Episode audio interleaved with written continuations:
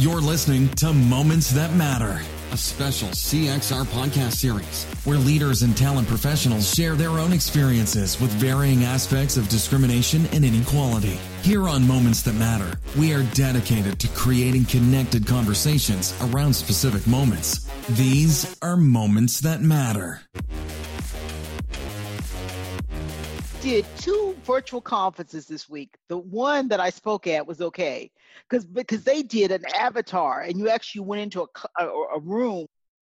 You got to choose your spot and oh. stand where you wanted to, look at the screen or go on third. That was an interesting conference. But I, I want to talk about the logistics of that. I, I would. oh my gosh, it was so cool. With the biggest giant head, and then if I got to pick where I could stand, I would stand in the very front. Mine, you couldn't be a person of color. So when I oh. would choose my avatar, the hairstyles, I ended up with a ponytail, a high ponytail. And then when you chose the skin color, it only did your face, not your neck or your hands. It was, it was the weirdest thing on there. And then your clothes, I got to wear some tight jeans and some sneakers. So I was like, oh yeah, okay, Most we'll call that. I haven't worn pants in months. not long pants. All right. So look, uh, I have with me uh, Shalia Gray. Shalia, you have been uh, a force. You're one of my favorite people in our industry, in our space. I have known you. I always try to figure this out because, you know, I think we take for granted uh, the time that we spend in the space, the time that we travel. You know, from those of us who were power travelers for so long and who just, you know, bumped into each other in Ireland or Amsterdam or where, where all the other places we might have been. I want to say uh, it's probably been seven years, eight years have we known each other? Oh gosh. Um, I think I met you. I may have met you before, but I met you at a career crossroads meeting in New Jersey. I think it was BASF. Operations. It was the first operations meetings when I met you. I did, mm-hmm. I was with Mark and Gerry a lot longer than that, but I think that's the first time I met you. Yeah. Maybe so. Yeah. In yeah. fact, um, I don't. I think that was summer. It would have been roughly a summer, spring. Yeah. Yeah, yeah. I remember that. Yeah. Absolutely remember mm-hmm. that. In fact, that was one of the meetings where I was sitting. I was sort of more of an observer than I was a participant that day. Yes. Uh, it was one of the final meetings before I was making the final decision if I wanted to buy buy. Oh, it was okay. Yeah. So yeah. That was the first. That was a really good meeting. That was my. That was the first operations meeting, and so I don't want to say we went off on tangents, but we covered a lot of stuff in that meeting. We did everything from recruiter performance mm-hmm. to technology. I mean, we covered the gamut and called it operations. Well, it may have been one of those meetings where, as a result, we did an. We've now started doing subsets of that meeting. Because I don't remember us doing a technology meeting before. Right. That's no, so we've done subsets. Yeah. Yeah, yeah. It's it's funny because we carry the operations piece, and sometimes I think it, it, it acts as a catch-all Yes. But we we've pulled other pieces out, full blown meetings and disciplines, and now we do technology showcases that came out of that. Yeah, that was pivotal. You know, it's funny because as a result of that meeting, I really saw like when organizations ask me, "What's the bear? What are those job families? What are those jobs you got to have in TA?" Yeah. I used to say, you know, recruiters and sourcers. I don't say that necessarily more because I can outsource it, right? I can outsource it. I now say I need I need recruiters, I need an ops person, and I need um, employment marketing. Oh, interesting. Those are the three jobs categories I need because I need the operations person. Because let me tell you something um, outsourcing contracts, you know, analytics and metrics. Yep. You know, um, I have folders now um, that I call things to follow up. Those are people that contact me and they're shiny objects and I don't have time to do that. And there was a woman last year when I went to Ireland. She did a really cool thing with shiny objects. I've started doing. When people call her about a shiny object, she said she says to them, "Send me a video of your elevator pitch, and tell me where you go in the tech tech space, my tech stack, and then I will put you in my library. And if I when we get there, I'll call you." Yeah. Well, there's a whole a whole other conversation involved in that and how you how you get something past the gatekeeper. Yeah. But the um, operations person is one of those people that ideally in my you know in an organization some shiny objects get to me because they're on my radar some mm-hmm. shiny objects so now i've made them um i've made shiny object teams within my recruiters so every month i say who wants to be the shiny object team i give them the three vendors that are sitting in my folder and i say set up a demo. Tell me you know where it would fit does it solve a problem and what's the pricing model? And so you know because but an ops person kind of manages that kind of stuff too. So uh, well i got to tell you so it takes experience to get to that point to be yeah. Right and discipline a little bit of discipline yeah. experience. So how, how long have you been doing this uh this talent thing oh my gosh so huh, huh, dating myself so i started my undergrad and grad were in labor and in business. Okay. So I came out of undergrad with my first HR job, and this was in the okay, let me just put it this way, I'll put it in time. I went to college with Michael Jordan. And we were the same, we were supposed to be the same class. Uh-huh. So that will give you my era. Okay. So when I came out, I went straight into HR as a journalist and I did journalist work for about three years. And then I specialized in diversity for two years. And then I did college recruiting. And then I only did TA. And then I moved, I lived in Boston for like 12 years. And then I moved from Boston to Phoenix to work for Allied Signal. And that's when I became what I say is a TA professional because it was not transactional recruiting. It was not file folder candidate collection it was technology, it was metrics, yeah. it was all of that stuff, and it was also the consultative piece that that that moved me from transactional recruiting to consultative with the client. And well, then I, and and when I came there, my my leader, I don't know if you've ever met Mark Streifer. My mentor, one of the greatest, Mark Streifer is there. Um, and under Mark, we did transformation work, and they created one of the first company COEs for TA. And from that point on, I only did organizations that did transformation. So you had to be going through chaos and change. And that was what drove me to a company.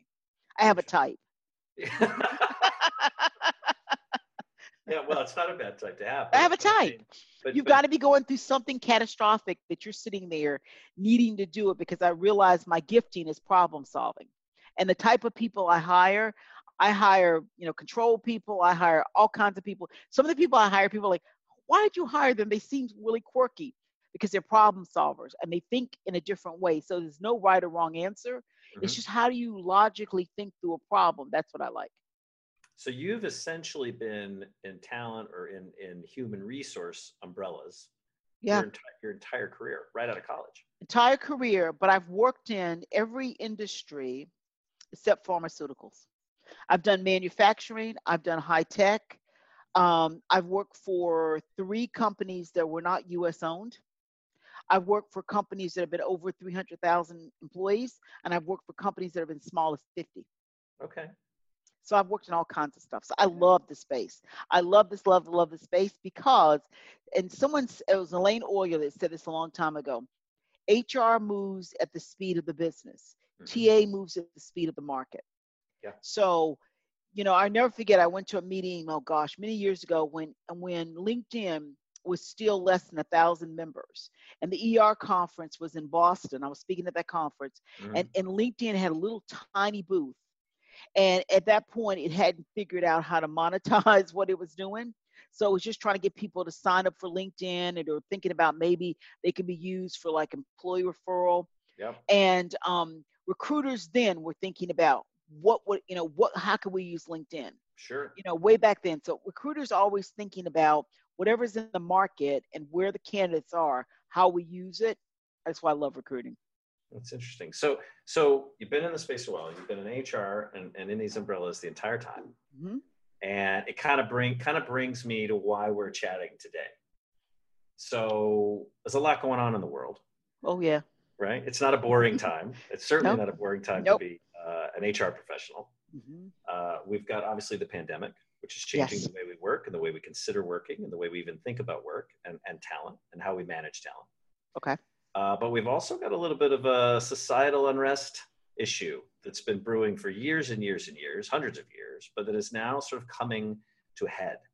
Uh, and and yeah. really from a, Uh, I would say a business imperative moment. Right, we, we just wrapped up a meeting this morning with executive recruiting, and each of the each of the groups were challenged. You know, we do the breakout rooms virtually, and they were challenged to come up with three things that are they're really top of mind uh, from a, a C-suite recruitment and hiring standpoint. And then they were challenged to note which of those three that that group agreed upon, which of those three were now uh, bubbling to the top or had floated to the top just in the past year and why. Mm-hmm. Right. And there was a lot of talk around diversity and there was yeah. a lot of talk around cultural fit, which I I always push back on. I think I think the term cultural oh, fit no. is kind of a lazy way to empower bias or unbias, uh, conscious or unconscious bias. Uh, and I think that's you know sort of an easy way for an executive to say, oh, they just weren't a fit and you got to drill down on that. You got to quantify that. Is it EQ? Is it experience that aligns with our, our global mission, et cetera, et cetera, et cetera. But my point yeah. these are making tough conversations a reality and actually i think in some cases empowering our teams to have tough conversations with leaders that they wouldn't otherwise be able to have yes would you agree with that like push pushing conversations up I think conversations are being pushed up. I would push back a little bit on cultural fit. And I say that because I think this, because I believe that at the lower level of jobs, you spend a lot of time on technical fit. Mm-hmm. And that's because you're hiring for today. Recruiters are really looking at beyond them, and managers are looking at today. When it gets to the executive level, the assumption is, is if you're not technically strong and you're smart enough to leverage your team, you will be successful. The question is, will I feel comfortable sitting around the table with you? Will I trust you? And will others trust you? And I'm going to tell you some of I've you know I've I've actually been on panels where people have had all of the credentials, you know, patents, everything, but they're but they're but they're they're square peg in, in a round hole. You won't work in my environment because I see one, you work through people instead of with people, right? Mm-hmm. You delegate too much. Your style is around delegation. You know, there's many, but I think that there's something about a culture that you can bring in the wrong leader and um, and it affect it. And, and I yeah. said that because you remember I work in organizations where there's change, and a lot of times because I work in organizations where there's change, we I, I brought in, and one of the things they want me to do is come up with that executive recruiting model, and um, a lot of times when they talk about how they want me to sell the job and talk to the agency, they're selling aspiration, not where we are. Mm-hmm. Right. So we are this, you know, aging organization. The reason we're getting rid of people because we're upscaling, whatever. But they talk about it in all these aspirations. So the headhunter firm offline, I have the real conversation. That's where we want to be. Mm-hmm. But if you bring someone in today, that's not who they are they're going to have to work with people who have never worked anywhere else. They're going to have to work if you if they're saying they're going to bring a female in, they're going to have to understand they're going to be the only one on the leadership team. And that's not a bad thing, but they just need to know that. So I think a lot of times organizations sell things on cultural aspirations, mm-hmm. and then there's the reality of where we work. So I do think cultural fit works. And when it comes to people of color, a lot of times, um, if we are having an offline conversation, I will share some things if they ask mm-hmm. about what it feels like to be a person. You know, smart pe- smart diversity candidates will say to me, "What does it feel like for me to be there?" Mm-hmm. Or what is it going to feel like for me to be on the other side of my manager? And I'm and I try to be balanced with that. Yeah, I th- well, I think that's very interesting. I think sometimes we use that that that cultural fit gets used as a blanket that's just a little too broad and there's a you know there's a cautionary piece in there that, that that's, yeah. that's a little bit scary and sort of empowers a problem well sometimes people use it a way to you know way to to weed people out i never forget i interviewed with a with the um wasn't my environment and and i agree but i interviewed with a company it was a um it was a, a chemical trials company uh, um a medical trials company and i interviewed with them i don't know 15 years ago and I got to the meeting and I looked around and something felt funny. And I was with the, the security guard at the front desk and I said, do any, do any people look like us work here? And he went, he just smiled. And, and then um, the day was funky too. The day was funky. The people I interviewed didn't seem to be assessing me on what the job was. They were trying to feel if they liked me you know? And so when I left, the security guard stopped me and said, Now, do you know the answer? Interesting. Um, and and I did, and, and later I got the I got the feedback from the exec search firm that they don't think you would be a cultural fit for them. So yeah. in this in the spirit of you know the the vein of this is we're talking about moments that matter, right? So this is yeah. sort of a series that that we dreamt up with a couple other folks that I'm excited that are going to be part of this in the next segments, and we'll continue this. But the idea was that we wanted to talk a little bit about moments or realizations or times of clarity around an issue or even an experience of inequality uh, that you're realizing that you're you're living it, you're going through it, or that it has yeah. occurred, uh, and it's sort of a, like a light bulb goes off. Yes, it's, it's a what the heck, or have have I been normalizing that, and it's now occurring to me that that is not normal and not okay. So, what what would be an instance for you? I mean, that sounds like a wonderful moment of clarity of like, yeah. right where the light bulb goes off. But do, yeah. do you have one or two that might be sort of a that might really resonate with people that maybe they've been normalizing or maybe they've just accepted uh, and that otherwise you know that didn't realize that maybe that that should have been a moment or could have been a moment for them to maybe enact a little change or speak out well i will say that um, i the there's a couple things. One is I've had more aha moments about being a person of color than I've ever had about being a woman. And maybe I just don't recognize the woman moments, or maybe I don't care as much about the woman moments, but I don't notice those as much. Would you say across the the arc of your career? would you say whole arc of my career? Interesting. Right. So I've never felt out of place as being a woman in any situation but I mm-hmm. felt out of place as being a person of color in more situations than not. Okay. And, and I'll, I'll give you I'll give you an example of what I mean by that. I had a wonderful manager. He and I are still close to this day. He considers me his African American experience. He was from Syracuse, New York. Did not grow up with any African Americans, uh-huh. and I was probably the most uh, unfiltered person he'd ever worked with. Right. Okay. So I was doing. I was young in my career. I was doing diversity, all this other stuff.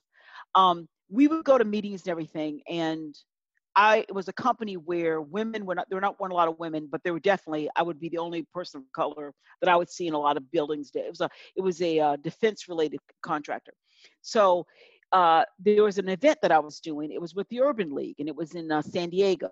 And I said to him during my career, I said, you know what? I think it'd be great for you to come with me on one of my diversity recruiting trips. I was doing college recruiting, I was doing a bunch of stuff. So he came with me to the Urban League.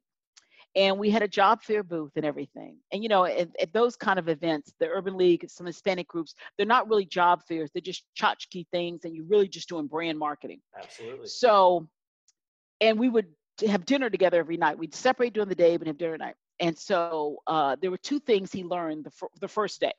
The first day, he went around and was getting the free giveaways for his kids and stuff. And he went back to this one booth and they said, Haven't you been here before? And he was like, There's 10,000 people here. How would they have recognized me? Right? That was the first thing he got, right? Must have been his must have been his jacket that he had. On. Right, right. The second thing, because he was taller. The second thing was he said to me, Everywhere you went, you introduced me when I was with a new when I met someone I'd never met before because he said from day one he felt out of place at the event. Mm. He said, and I recognize I never do that with you.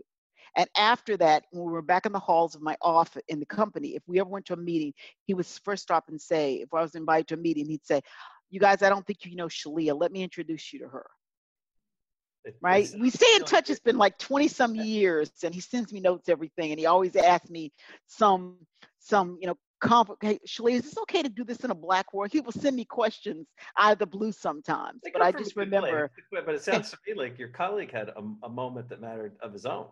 It was a moment to matter because he'd never, and and and Tom said he said I've never ever been anywhere that I was not consciously recognized that I was not dominant and I did not know how to act.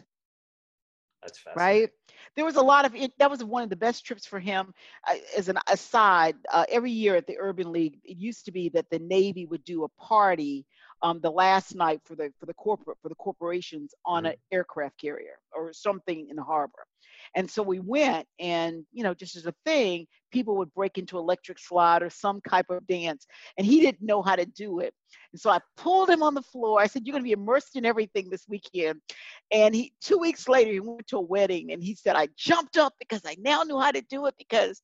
he said because no one knew me at that event i felt like i could do anything i wanted to but he, he recognized what it what it felt like to be different um, by being immersed in a situation that was different and they, look socially those are those are pretty those are lighthearted and they're, yeah. and they're good natured and, and so you want one of my experiences yeah i want to know what okay. when when you had so, that uh, moment you said that what what just happened like you you kind of like getting gobsmacked with something that you that you had not expected well, I've had I had I've had three of those that stand out in my life. Okay. Uh, the first one was, and this is probably the reason why I pulled away from diversity as my sole specialty. I did it for a while back in the day when diversity was coming, but it wasn't here. So I was always having to do the business case that by the year 2000, what was happening. But back then, um, I lived in Boston. Boston was very progressive. Uh, first same-sex benefits, Lotus Corporation, first right. daycare center, Stride Rite, first work-life balance stuff was at Boston University. Um, um, at the time, digital was doing walk the talk. It was a very progressive environment with certain companies, but not all. Okay. So for many of us, we were um, struggling with people realizing it was a business issue because a lot of people didn't get it as a hard issue. And so I did diversity and I would do focus groups, everything. But a lot of times I was sitting in leadership meetings where we're talking about very difficult issues mm-hmm. promotion, succession planning, training, all of that. And Boston also had um, sexual orientation was a protected class. Okay. And um, I just remember sitting in more than one meeting, but several meetings where people forgot that I was a member of diversity group. And so it felt like I was in a locker room and I'm cleaning up and you don't recognize that I'm there. So you feel it was a good thing you feel comfortable, but then you start sharing things that I feel are really offensive. Really offensive, and I can take my ethnic group and substitute it for any other group. Can you can you share one of those? Like you know um, one of my one of my remembrances of one thing they said was we would we had diversity groups over a lot of different things ergs whatever. And um, wanted and and so the gay organization had come to me but it wasn't it wasn't the initials then it was just the gay organization came to me gay organization. And it was very controversial in boston because sexual orientation was a protected class but there was always problems with things like um, st patrick's day the gays want to march and all this stuff. So anyway um, the gay group came to me and they wanted to put table tents in the in the in the cafeteria and break room mm-hmm. around at that time it wasn't GLAAD i think it was GLAAD i think they had GLAAD at that time yeah. and put things around and one of the leaders said i'm not going to honor pedophilia Ooh. i'm not going to support or honor pedophilia and i'm sitting there going how did we how did how did we get to ped, how did we get to pedophilia i don't i don't even understand how that leap occurred i i, I just don't get it um, or you know, I don't. We we shouldn't. Um, when we think about, so we had um, a certain type of very technical uh, discipline uh, employment group, and there were a lot of Asian Americans in that group. But my issue was it wasn't a feeder pool for anything else. So that group was not coming out becoming managers, and I was challenging that. And their response, well, well, well, that's all they know is numbers. Asians, all they know is numbers. They can't present, or they wouldn't do well with their clients. Wow. We were also a consumer interfacing company. And there was a part of the business that was involved in selling directly to the to the clients. It wasn't all these ads and and and um and internet then a lot of it was knocking on doors, flyers, I was saying, and they felt that that um people of color could not sell their products because people would not open the door to them. Wow. It was a very it was a very it was a very eye awakening like you think people talk that way but you never think they talk that way kind of thing. Yeah, that so- was one eye-opening one and that was the last time that i specialized in diversity and the reason it was very hard for me because it's hard for me to be a part of an ethnic group hear your truth and you know and, and you really think about it they probably felt it was a safe environment to be who they are you know it was a couple of years later that pepsi got not pepsi it was um one of the oil companies got nailed for you know frank conversations in a room remember that years and years ago there was a conversation where someone was talking about ethnic groups disparaging in a corporate environment someone taped it and um, it came back to haunt them. So, you know, they felt very comfortable talking about it, but I didn't feel very comfortable in change management around their perceptions of it. And I remember there were two people in one of my discussions that came to me later, two senior leaders, they were vice presidents, and say, Shalia, what are we going to do about that? And I said, what, are we, what am I going to do about that? You were in the room, you were their peers, and you didn't feel comfortable of, of saying something. And the CEO was in the room. And he said, mm-hmm. Well, the CEO changed the subject. Changing the subject is not taking away the conversation. Mm-hmm.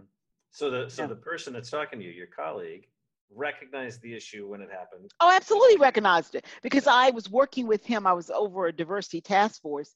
He had come around. I mean, I had he was he was already half there, but he came around on the work I was doing. So he recognized that that conversation was wrong, but felt like I own fixing it. I'm like, I don't own your problem. You know, I own helping you recognize it is a problem. So that was one of my that was one of my times where I felt like the work is too emotional, too personal, that um, I will get more offended in those type of conversations. I'm in a different place in my career. I think I could probably go back now and deal with it very differently in terms of coaching them. But at that point, I felt like I couldn't coach them because I was in a vulnerable situation for my job. Well, and I was going to say that. So this is when you were when diversity was your role. Yes. And your and your focus. So this is pretty early on in your career. Oh yeah, yeah. Right? Oh, absolutely. So, so so that was my next question: Is going back now? If you were to sit in a meeting like that now, how like what do you do? What's first of all, I don't think I would have had the conversation in open space. I think I would have had the conversation one on one with the person. Mm-hmm. And I think I would have started it off because I'm not a judgmental person. So right. I would have started off by asking the question, why do you think that? Because I think most people are based in data, rational, some kind of thought process, even though as I watch politics today, I question that sometimes. But I want to think that most things are based on some type of philosophy. And, I, and this is something I did learn when I did diversity, which I've used with every CEO. Mm-hmm. You cannot change the values of a person nor should you want to. You change their behavior because you rent it. So if I grew up valuing, so if I didn't grow up valuing, if I grew up valuing abortion or believing in abortion, if I grew up, you know, I'm in the South and I grew up believing in the Confederate flag because of my ancestors, mm-hmm. I am not in a corporate environment and an eight hour day going to try to deal with stuff that is locked in a safe that's been there for your 20 years before you came here, nor should I ever touch that.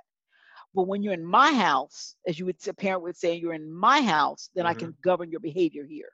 And that's what I think we need to focus on, as opposed to the oh, we can change values. I, am not a value changer.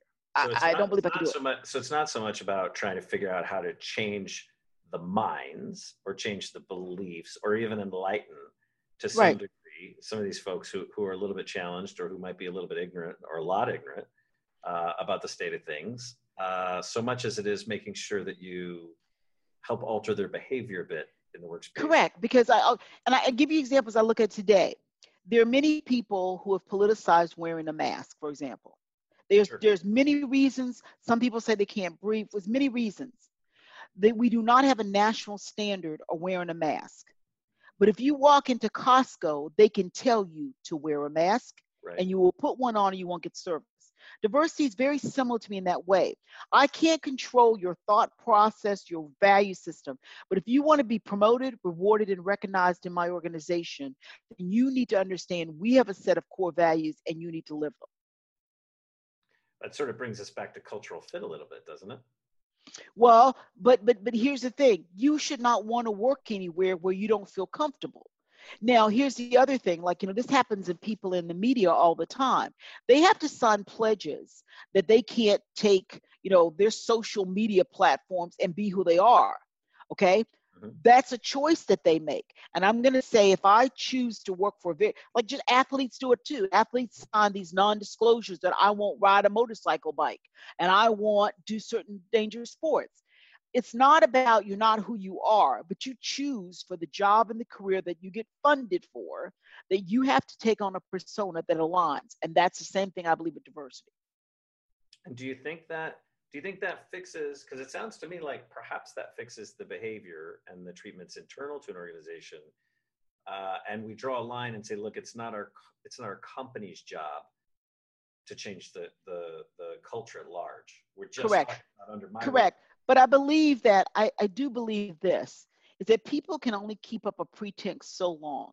So when you bring a first grader to the first grade and you start them off by saying a pledge of allegiance every day to the flag, and you tell them to say, you know, um, you know, certain things every day, and you got can't say no, and you got to share your toys. By the time they get out of high school, some of that unconsciously becomes their value because they see the benefit of doing it right? The benefit of doing it. Working on diverse teams with diverse uh, diverse pieces of thought. Well, I would not have had women on my team before. I had a bunch of women. We got it done quicker, faster, more ideas, and I believe it changes you. Doesn't you you know? But I'm not trying to change you. The environment has changed you. If you're open to it, some people will never will never change, but they will be able to model the behavior very well enough to survive. So essentially it reminds me of something. So, you know, I spent 10 years at AT&T in various levels of, of talent acquisition and talent acquisition leadership. And I would say that when I left AT&T, great organization, and when I left AT&T and I went to work for PepsiCo, in the first 30 days, I was exposed to more diversity uh, than I had been in the entire 10 years mm-hmm. that I had worked within AT&T and I, and by that I mean diversity of it was both of uh, working with folks of different age, different gender, and of course of di- different ethnicities, uh, right. uh, and, to, and and that was powerful for me because uh, I, I, hesitate to throw the word uh, woke around. It's it's, it's, it's an early stage, but I would say that like I had no idea. I thought I was in a diverse organization. I thought I was working with you know level right, but you didn't really know, and that was no a moment for you, right? It was it was eye opening because I I wasn't really sure at first what was happening, uh, and was changing how I worked. But yeah, but I, you know, it clicked at about the third week. I'm like, holy smokes, here's what's going on. That is true. In my organ, I was on a call this morning about diversity, and we were talking about inclusion. And this is the first company I've ever, never had to feel ask myself, why am I not included? By 12 o'clock any given day, I would have been on a phone call or video chat with people at least five different languages. Yeah. I, you know, I, I anytime I do anything in TA, I've got to translate the languages and then also feel like ask the question of, of a peer, will that translate culturally if we do that? Like for example, photos. In America, we're used to now doing photos that are very informal mm-hmm. for, for for for marketing. Mm-mm. My German team, no, professional yeah. done, studio, whatever. You know, so I it's it's it's the inclusion part is now of who I am. But you know, many early in my career, I didn't feel that. I always felt like, how do I figure how do I figure out how to play the game? And the game is a win-win, and so you got to figure out the game. Um, so that was the, so that was my first experience doing diversity. My second experience, and a friend of mine told me about this, and I used it, which was um, I was a lot of times asked, and I've been asked in organizations to sit on the diversity council. Sit on the diversity council, and I'm like, why do I need to sit on the diversity council? I'm already diverse. What, what do I need to be on the diversity council? I realized I need to sit on the diversity council because when I get to diversity council, there ain't many diversity people on there. Right. I'm not talking about ERGs. I'm talking about a diversity council. So am I going as a race representative, whatever? So a friend of mine told me they did this, and I did this too. Is the person who asked me to sit on the diversity council, I asked them, where does diversity lie in my bonus eligible goals and in your bonus eligible goals? And it didn't exist. Yeah. And so I said, I'm sorry, I really don't have time for that. Good for you. And how, how'd that play out? Um, red face, you know, red face, uh, and couldn't couldn't deny it because they weren't sitting on the diversity council. Right. Right. Um, and um, and, and, sort of backed up off of it. That's a powerful thing that you did, though. I mean, to yeah. be able to take, to, you know, to sort of draw that line and say, look, we got to we got to talk about prioritization. Right. It's just a committee. it's just a committee that's going nowhere. Yeah. Um, the the third experience that was for me it was an aha moment was um, I've always believed when you do diversity events, you should be real. So don't pull out that list. I used to go to a Native American conference, and and when I early in my career, and they would go look for someone who was Native American and tell Shalia maybe you should take them to the conference. And I said, how many managers in their work group are going to be Native American? You know, how many people are going to be there? Um, but I've worked in companies that did that. So I worked in an organization and um, they did that for, we were doing a diversity recruiting event. And um, I put out the notice, I'm doing this diversity recruiting, looking for hiring managers. And so this woman was sent to me as one of the people that I should bring to the event. So she came, she was quite pleasant. She worked the event. I did not know her, she was new. At the end, she came to my office and a couple days later and she said, I don't want to ever be invited to that event again. No. And I said, Why? She said, Because I don't want to be a Black woman at this company. I want to just be an engineer. Hmm. And she said it. And then I had another wake where I worked at a company where our CEO was a female and she was newly hired. And then the women's group invited our CEO to come. And she said, This is the last time I will come to this meeting at, at your invitation because I'm a CEO and I happen to be a woman and I'm not showing preferential treatment to any group. And, and, when I heard it from someone else, I realized the impact of some people not wanting that to be their who they are. It's not who they are. They're not bringing that to the to the location because they don't want to be seen as different. They want to assimilate in a different way.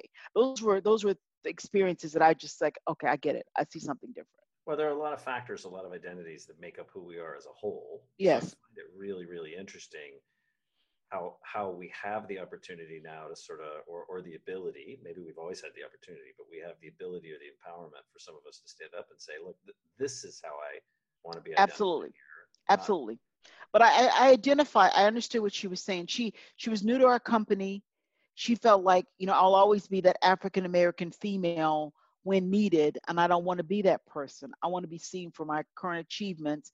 Uh, you know it was a very it was a very different. It was very very different. But a very good conversation and when she shared it with me i understood. Yeah so shalia I, look i always learn something every time that we we connect uh, and we talk about some stuff whether we talk offline uh, or, at, or, at, a, happy hour in ireland or wherever we may be. I know we had some good times good times well i want so i want to close with one question for people who might be earlier in their career or who might be in organizations where um, the, the culture doesn't necessarily support them standing up standing up straight and saying this is how i want to be identified or or pulling someone to the side just yet and saying look i, I want to know why you feel that way. That that made me uncomfortable you know addressing it head on and who are having their moments now mm-hmm. right, who are beginning to have these moments that matter these enlightening moments. What would you tell them like what would be your advice to what, what should they do next? So you know it's interesting i'm having some conversations because i as i talk to my peers who are african american in organizations we've all been addressing this very differently. Mm-hmm. some people have felt the chance have taken the opportunity to invite all the minority employees in a room to to get real and be safe and and i said to them so a couple things i answer your question. One you're not safe until you feel safe you're not safe with your with your so no matter how you're feeling today mm-hmm. unless you feel safe don't don't don't don't assume. Don't assume because some organizations it they are really looking at what they can do differently. They're trying they're they're doing all of that and some organizations are not. Right. And so and so you've got to know the dna of where you work on the safety piece to share what you feel that's the first thing. The second thing is I'm a strong believer that everything has a reason. Mm-hmm. And whether I understand it then or not, um, it's there for a reason. So some of my most, you know, they, I, one of my favorite tennis players, they asked him if he remembered his wins or his losses the most. And he said, I remember my losses the most because they're the most painful. And so I truly believe that there are some things in our organization that we go through that are very, very painful. Mm-hmm. And at that moment, it's painful for me, but I know that I'm going to, at some point, because I'm a person reflection, I'm going to, it's going to be an aha moment that it was done. And maybe it was done to me because I was stronger than other people, but there's something about that moment that I'm going to try to figure out why I went through it. And then the third thing that I'm going to say is that I do believe that there is more change. I will tell you when I thought there was change. I lived in Boston for um, 12 years. Mm-hmm. I came, I went to Boston for high school, went to boarding school in Boston for high school. When I went to Boston high school was racial unrest. It was a, it was a busing, it was the busing um, issues in Boston. Mm-hmm. When I saw yesterday that they put Black Lives Matter on um, on on on Fenway Park, yeah. when I would not even go to Fenway Park, I knew a moment had happened in Boston. Okay, um, I, I believe that this is a very big opportunity to push things that you've never pushed before, and I also believe inside of organizations you're not the only one feeling it. I've been doing work at this organization and I've been asking because I work for a global company are we going to tackle race because it's the prominent issue in the US? Or are we going to talk about diversity in the bigger concept in the bigger context? Um, and so I waited for the pause, and my assumption was race for the US, gender for everywhere else. This is the moment. And I had someone um, send me a private note saying, I am a white female in Paris. Race is an issue here that we don't talk about and don't track. Let's go for it all. Never would have thought she had that opinion. Never would have thought she'd have pushed it. Um, several other people after that, I waited for the pause, other people jumped in and said, let's go for it all. While it's not an issue that is publicly talked about, mm-hmm. if our employees find it important, let's go for it. So I'm going to say, don't feel that you're isolated in your organization. It is okay not to be okay because people would say to me those early days, Are you okay? And I felt like saying, Are you okay? Um, because I, I have always been angry. You are now understanding my anger. So are you okay? Because you're seeing my anger now. So I feel like don't ask, you know, if we're okay, ask if we're safe and ask if we're able to process this in a way that's being positive for us, because I, I do believe that's the situation.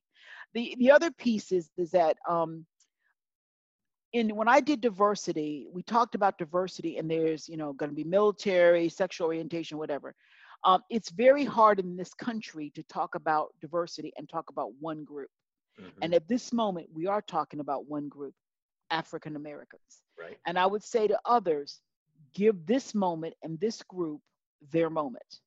It's not to say that these other issues don't matter, but right now we're dealing with an issue that's been there for a long time and that it's never been dealt with. And the same things that my grandparents told me about the police I'm still would still have to be telling my grandkids about the police. It's never been dealt with.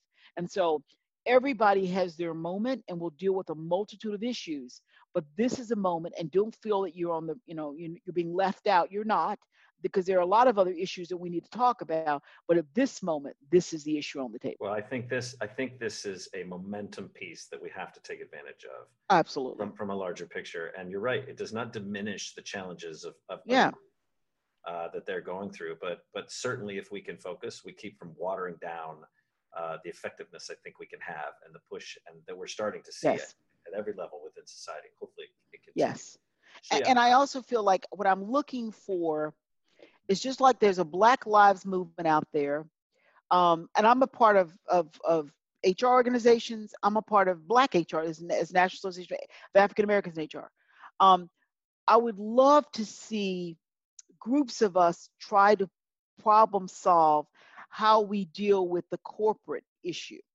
See, there are people dealing with, you know, the the disparity in home ownership and education and mm-hmm. healthcare, but we've never, as a collective group, um, HR, who are, I think are the people keepers, right? We're the mm-hmm. consultants, whatever. We've never dealt with the corporate issue to really be able, as a as a as a group, figure out how we deal with this. And it's going to have to take a couple of things. It's going to have to take um, just HR, and it's going to have to take people of color willing to come into that HR circle to have some very difficult conversations. Yeah, well, the people, some people, and in some organizations more than others, they're going to have to take some risks. Take some risk, and and I and I'm going to see how much walking the talk is involved because I think everybody's marketing PR firm took this as an opportunity to say, not me, not me, I'm I'm different. We mm-hmm. we met we we've we've always and I'm like, no, nah, not so much. But, um, but I have people of color in my social media posts, Shalia. Isn't that enough? No, it's not. not. That's like me saying. That's like me saying. I understand all white people because I've gone, grown up in a predominantly white environment from school to work. I know all white people. No, I don't know Becky, and I don't know Karen. I don't know them. nobody wants to know Karen. Come I don't on. know Becky and Karen. You know, as Mariah Carey would say, I don't know them. Um, so you can't know everything. And I, and I also feel like um, this is becoming, I've seen this twice now in the last 10 years, cancel cultures. We are very quick to cancel. We did this with Me Too. We canceled out. And there's some people that should be canceled. And there's some things that were on the periphery. Was it wrong? Yes. Was it illegal? Was it immoral? Whatever? Questionable. But we canceled people out because they were on the fringes. And I think that there's some people today that are trying to get their arms around stuff right now, trying to understand stuff right now. There are mm-hmm. managers that are going to ask you the dumbest questions, um, but they don't know they're dumb. And their honesty and their trust to come to you is a sign that they want to learn and grow and, and whatever. They should not be canceled. I should not be, you know, posting out. Guess what? My dumb manager asked me today. No, this is a chance for you to help a coworker or someone else who's struggling, who maybe wanting to have a conversation with their kids or somewhere else. So I don't. I, I'm I'm taking, and I actually do sit there and figure out. Now, was it racist or ignorant? Well, I, most I times I believe it's just ignorant. Yeah, well, and I think you know, as we mature in our in our you know roles and as as human beings hopefully we're learning that there are two elements to something. Oh, like oh absolutely. there is absolutely. a level of ignorance of course but then you have to look at intent right? And is that is it something that is malicious in intent or something that came from just a dumb place and there needs to be some education there? Well be careful on that because when we teach sexual harassment we say doesn't matter what the intent is it's the impact right so you telling me my dress looked pretty today if I don't respect it, it's sexual harassment. So the intent versus impact kind of matters. So you may unconsciously say something. Mm-hmm. Or uh, last year, I had to call one of my girlfriends, and I just laughed because I, she worked uh, for a food service company that does the cafeterias. Mm-hmm. So her company did the food service at one of the colleges, and for Black History Month, which is February, they right. had watermelon. Uh, the cafeteria decided to do a menu of watermelon, fried chicken, and something else. Oh, I no. called her up and I said, Can I ask you a question? Where did you get watermelon in February? Where did you get watermelon in February? you you had to consciously consciously decide to do that menu. And she said, Our client was ignorant and we did not give enough coaching to the client. Right you know, we missed it. We, but you know, I, they honestly I, missed back, it. I, I lean back on the intent was good, but just riddled with ignorance. We want to celebrate Black History Month. We want to have ethnic food. Oh, but the oh. water, I kept saying, where do you oh, get watermelon? Ah. yeah. Okay. So they're always, we're all going to make mistakes. We're all going to make blips. Some of the, but now with social media, it can become viral and it can harm you. Well, it the visibility factor's up yeah. tenfold and people are losing their jobs every day because of ignorance would you you know where some of it can just be you know you you don't get it. I saw a, a, a kin move today where a guy stopped a woman because she was biking in california in his gated community. Mm-hmm. and i think he thought he was being helpful like i've never seen you before. You know what are you doing in my neighborhood? But when she said it's not your place to ask me that's when you you move move aside. Yeah, he went the, the other and then felt to call the police. And I feel like anytime you call the police over something stupid, you should pay the taxpayers back for your dollars. But yeah. you know, well, you're not wrong. Happening. Look, Shalia, so here, here's the thing. So we started this series out, this this moments that matter thing. This is the we're kicking it off with you and I, but we're doing something a little different with this podcast series, this, these segments. And I will not be conducting the next interview. It will be you. Yes. Uh, and, excited. And yeah, I'm excited about it too. So you'll you'll conduct it. Probably come out in a couple days following this one, but you'll conduct the next one, uh, and then whomever you interview, you're going to pass the baton, and they will then conduct the interview with someone else.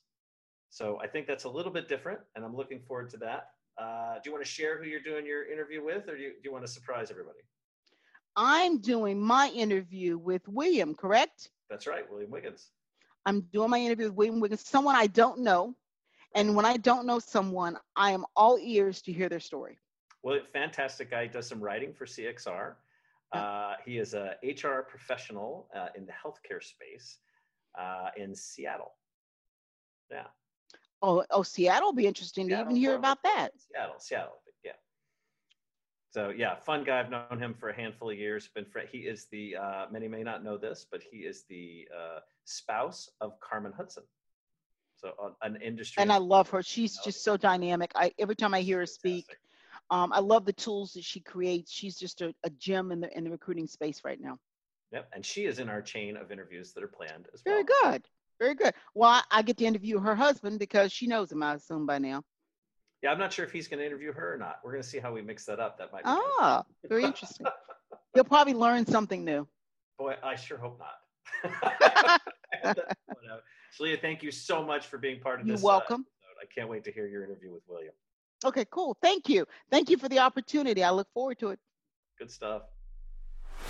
You're listening to Moments That Matter, a special CXR podcast series where leaders and talent professionals share their own experiences with varying aspects of discrimination and inequality. Here on Moments That Matter, we are dedicated to creating connected conversations around specific moments. These are Moments That Matter.